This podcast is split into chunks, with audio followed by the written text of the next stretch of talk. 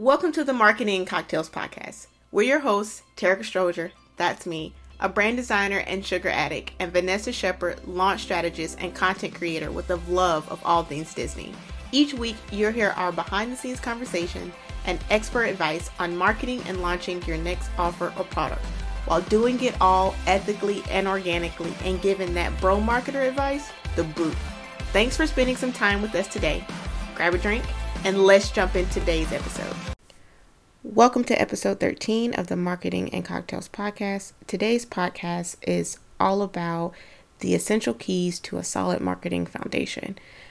A solid foundation is essential to the growth of your business. So today we've decided to give you a few tips and tricks to just strengthen the foundation of your business. So if marketing has been on your to-do list for a while, take a listen. So we're back with some marketing foundation chit chat uh, about all the things that you kind of need to have to have an awesome, solid foundation for your business, and all the things that you really need to be reassessing and fine tuning as you go. So the cool part about creating a business is that it's always going to keep evolving. You're always going to have to be making sure that you're kind of coming in and looking at everything and how it's working, where it's not working, and adjusting it. Just because you have something today, whether it's a product or a service that isn't selling, doesn't mean that you're not on the right track or you're not on the right vein. It just means that maybe it's not reaching enough people, or maybe your messaging is a little off, or maybe the people that you thought would vibe with it aren't actually the right people and some other group is going to vibe with it instead. So we're going to kind of cover some of the essential marketing foundations and then talk a little bit about even how to like look at fine-tuning some of those pieces as you go as well. So one of the big things you've probably already heard about and you're going to keep hearing about if you're in the online business space is a sales funnel. That's something that there's some people out there that they say, you, you know, you have a bajillion funnels and you do this. Really all you need is one, one way to get people in and to get people converting from somebody that's just viewing you on the outside to actually signing up for your email list, to actually purchasing your product, however that is, whatever that is, whether it's a product you're selling or a service you're selling. So a funnel is basically just a flow of how you attract a lead, turn them into a prospect, and finally turn them into a customer. So it's basically a process of gaining awareness, enticing those people to sign up for your list, and then nurturing the relationship so that those people will become lifelong customers. And the reason why we use a funnel is that it starts out as a way just to demonstrate the fact that you have to put yourself out there and that you have to get people aware of your brand. Think of like the shoes that you buy, the brand you chose. You chose it because you became aware of the brand, and then you became aware of the product and the features and how it could benefit you. You knew what your needs were, and you made that final purchase because it checked all those boxes on your list. So a funnel is basically going to help people do the exact same thing with whatever that you're selling. It's kind of a, a flow of, of a way to get leads in, get the leads learning about you, seeing you as the expert, seeing you as somebody with the right solutions to help them solve their problems. And eventually they're going to basically buy your product because they see that you are able to help them in solving this specific problem.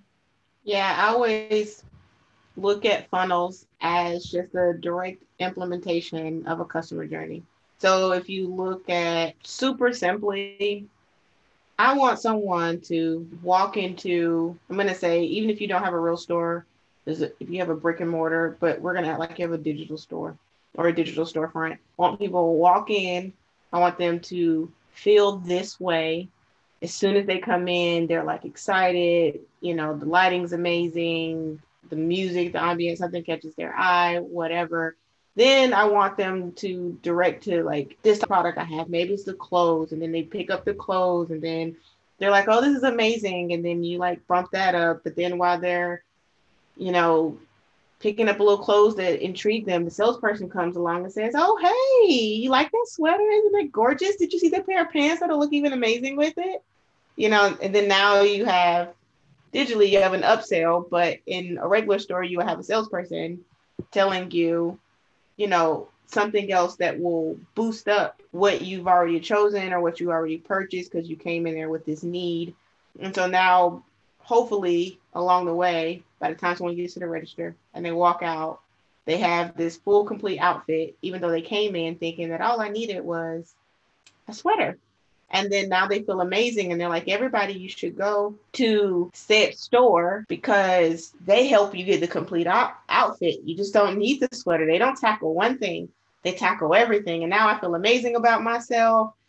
I have like all these options. I mean, you can do this with a service or product. To me, that's how my brain sees funnels, because funnels can get really complicated and convoluted and all of that jazz. And my brain is like, simple, simple, simple, simple, simple. How can I make what I want people to feel and then put it into a way that is application? And then on the tail end, we both get what we need. Exactly. And we can't stress enough that you, what you're doing in your marketing, what you're doing with, you know, running a promotion, running a launch, creating a product, creating a service, it doesn't have to be complicated. It can be really, really simple. And actually, when things are simple, they're more effective. Because they, they're people are able to just glom on. They're not, they're going to be less overwhelmed because there's not a ton of things going on.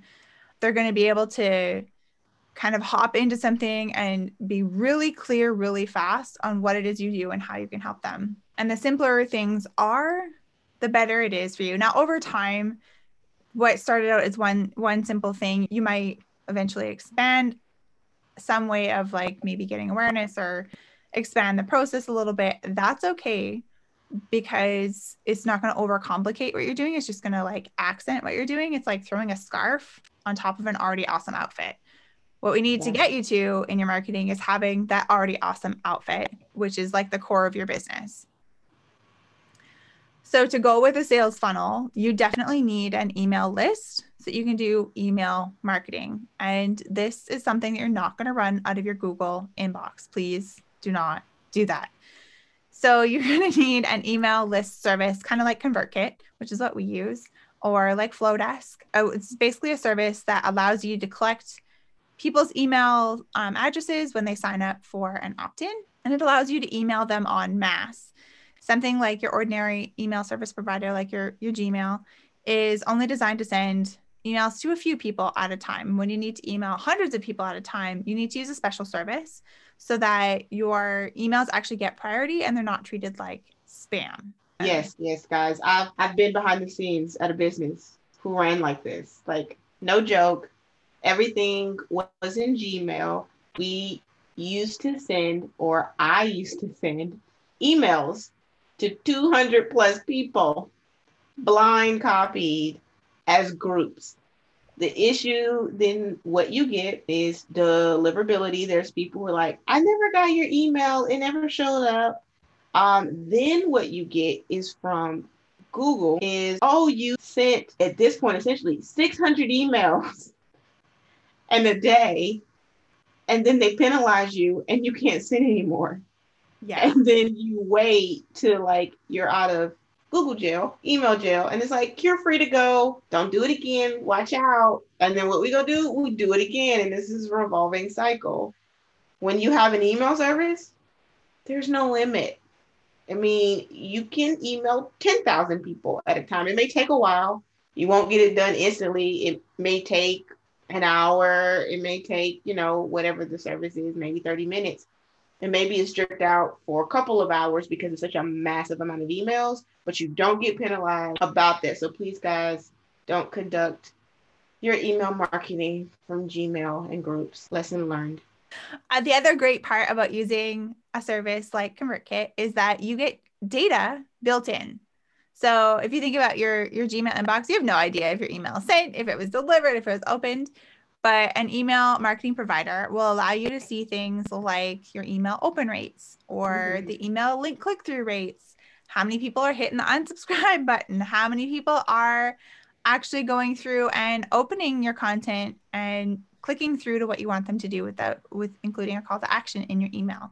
That data is really helpful because that helps you to see if your marketing message nailed it or failed it. Yes. And when you know that if an email message, you know, knocked it out of the ballpark, or if it fell flat on its head, then you that's that's an indication. So if an email doesn't do well, if it performs kind of below average for you or below industry average, that is a really big sign that you need to go back and fix your messaging. Mm-hmm, for sure. And, and if you're wondering, okay, well, what's an industry average for me? There's a, a ton of information on the internet about industry averages, but like a good rule of thumb is an average email open rate sits between like twenty and thirty percent. That's pretty average. If you're sitting in the twenty to thirty percent realm, you're kind of, I, I kind of want to say underperforming a bit, because you obviously want those open rates to be higher than average, because average is that spectrum from like no opens all the way to a bajillion opens. And if you're falling somewhere in the middle, you there's always an opportunity to kind of improve them a little bit more. Hope that makes sense. So you really need to know, pay attention, how your open rates are doing, how the click-through rates are doing, how many people are actually getting, you know, delivered your email and interacting with it. That'll tell you where you need to refine that message, if you need to improve it, how it needs to be improved. And if you're going, well, I don't even get people opening my emails, how do I know that my message fell flat? People not opening your emails is often a symptom of the subject line not being enticing enough. So it's not going to, not appealing to me, not appealing to me in the moment. Maybe it was gimmicky and it wound up in the promotions tab of all the Gmail users, or maybe it was really gimmicky and really hacky and it wound up in the spam folder.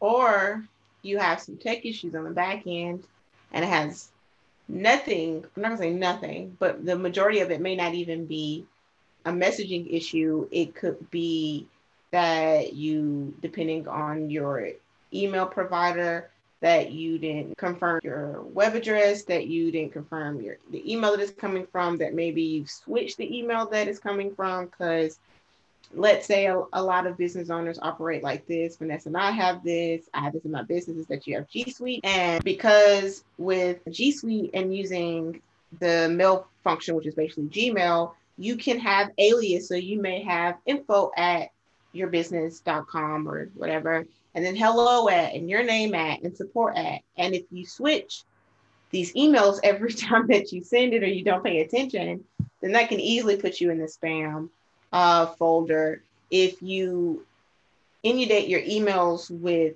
images, those don't process well.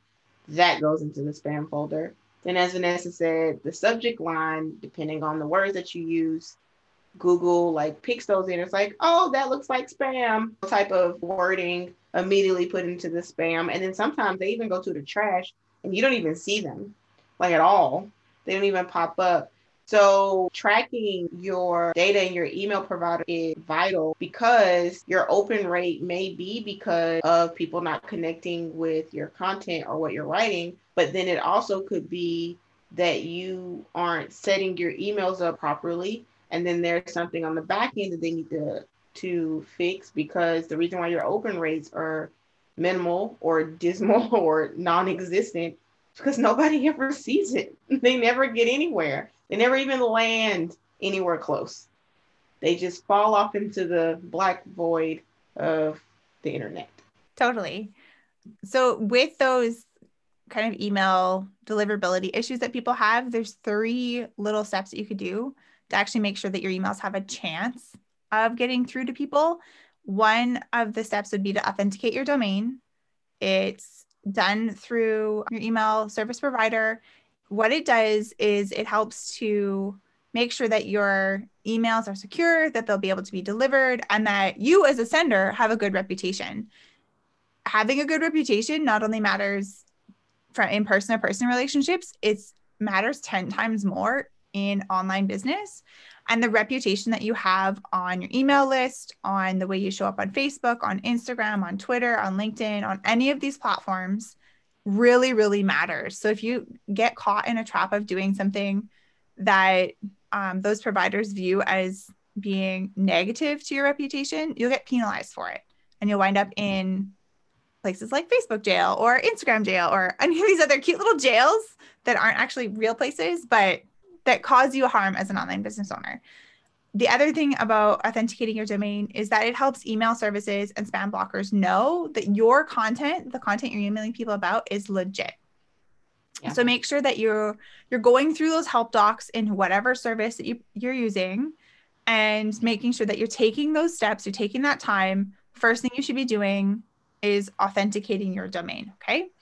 The second step you, sh- you need to do is verify that your email list permissions are in compliance with the anti-spam laws worldwide, especially where you live or especially where your business is founded, but definitely make sure that it's compliant worldwide, especially if you are targeting a worldwide audience, mm-hmm. and that you're doing that, again, to protect your sender reputation. This is going to keep coming up again and again if you, if you can't already guess.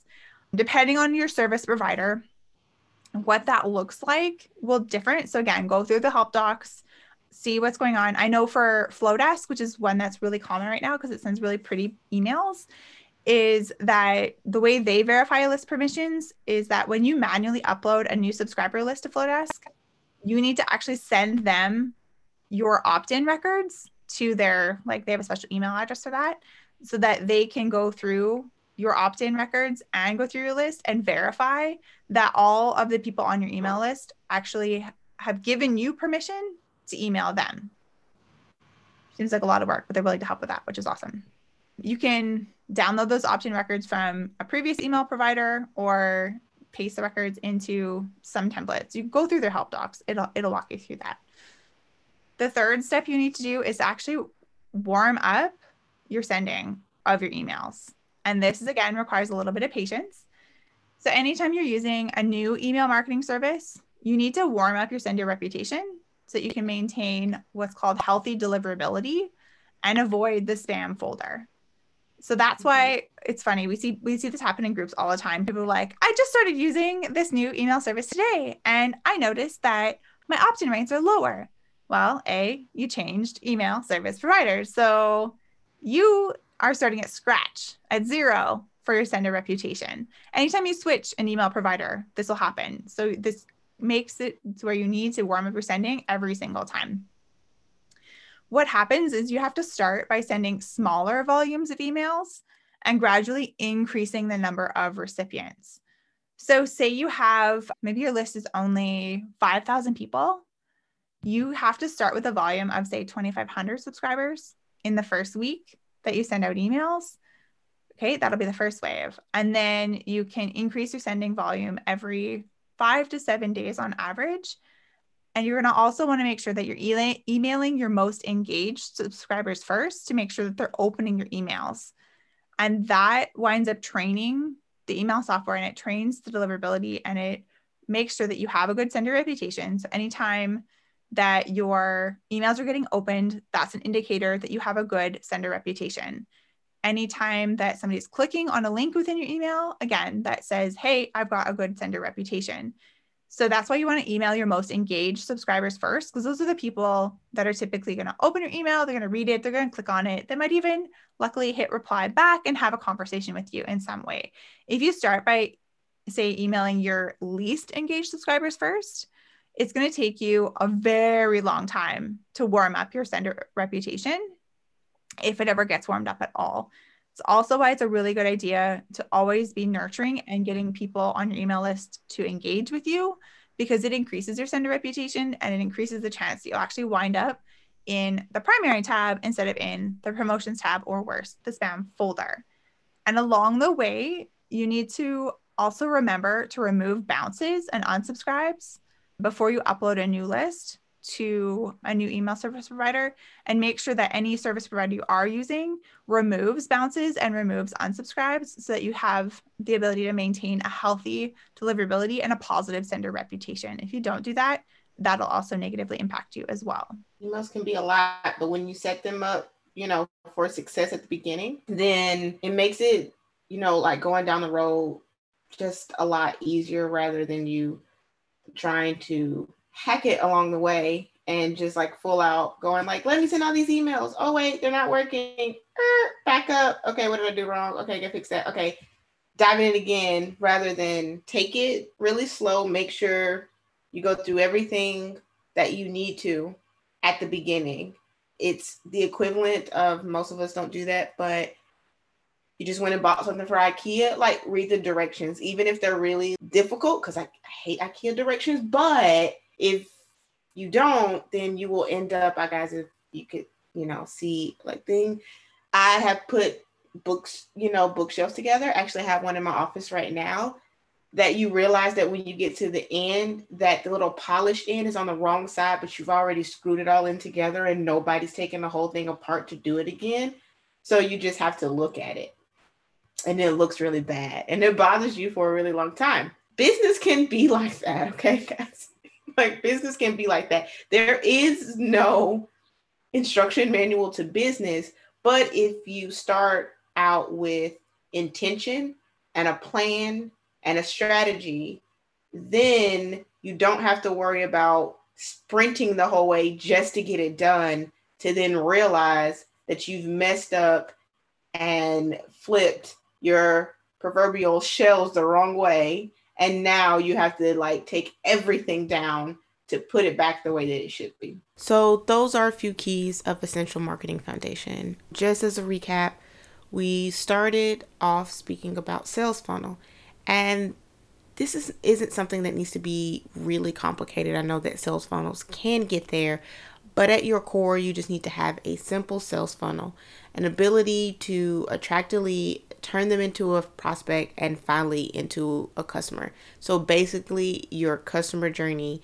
laid out completely. Now there are times, and actually there aren't times, there are always going to be times in your business where you're going to have to be consistently assessing, testing, and revamping your messaging, your offers, your positioning, your sales funnel, and even the content that you put out. So that's one thing that we want to just get across, is that really what the real, real core um, of Essential Marketing Foundations is the ability to always be in test mode.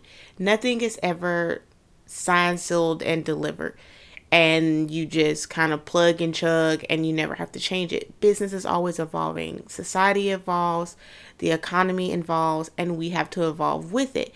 So having your back end together, your foundations together, having everything solid and core gives a better viewpoint for you to make the necessary changes and it not feel overwhelming and it not feeling like you have to just like tear down the whole house and build again. No, the foundation is tight. We may need to, you know, spruce up the walls, maybe put in some new windows, but at the core, the foundation is tight. So that's what we want to express to you all. That is our mantra that we repeat not only in our business, but to our customers as well and clients, is that you have to get your foundation and your back end tight. Doing that allows for everything else to not be seamless, because business isn't just seamless, but it allows it to be simple and intentional. And intentional action is key. So we hope that you guys enjoyed this episode. If you have any questions, send us a D M on Instagram at She's Got Vision. Send us an email at hello at she's got vision dot com. And we hope that you tune in to our next episode. Thanks for listening, y'all. You can find the show notes at she's got vision dot com slash podcast. If you've enjoyed what you've heard today, please leave a review and subscribe to the podcast. And because word of mouth is still the best marketing avenue, please tell a friend or share it. If you do, don't forget to tag us at She's Got Vision on all platforms. Until next time, y'all, we're wishing you much success. And remember, there's always time for cocktails.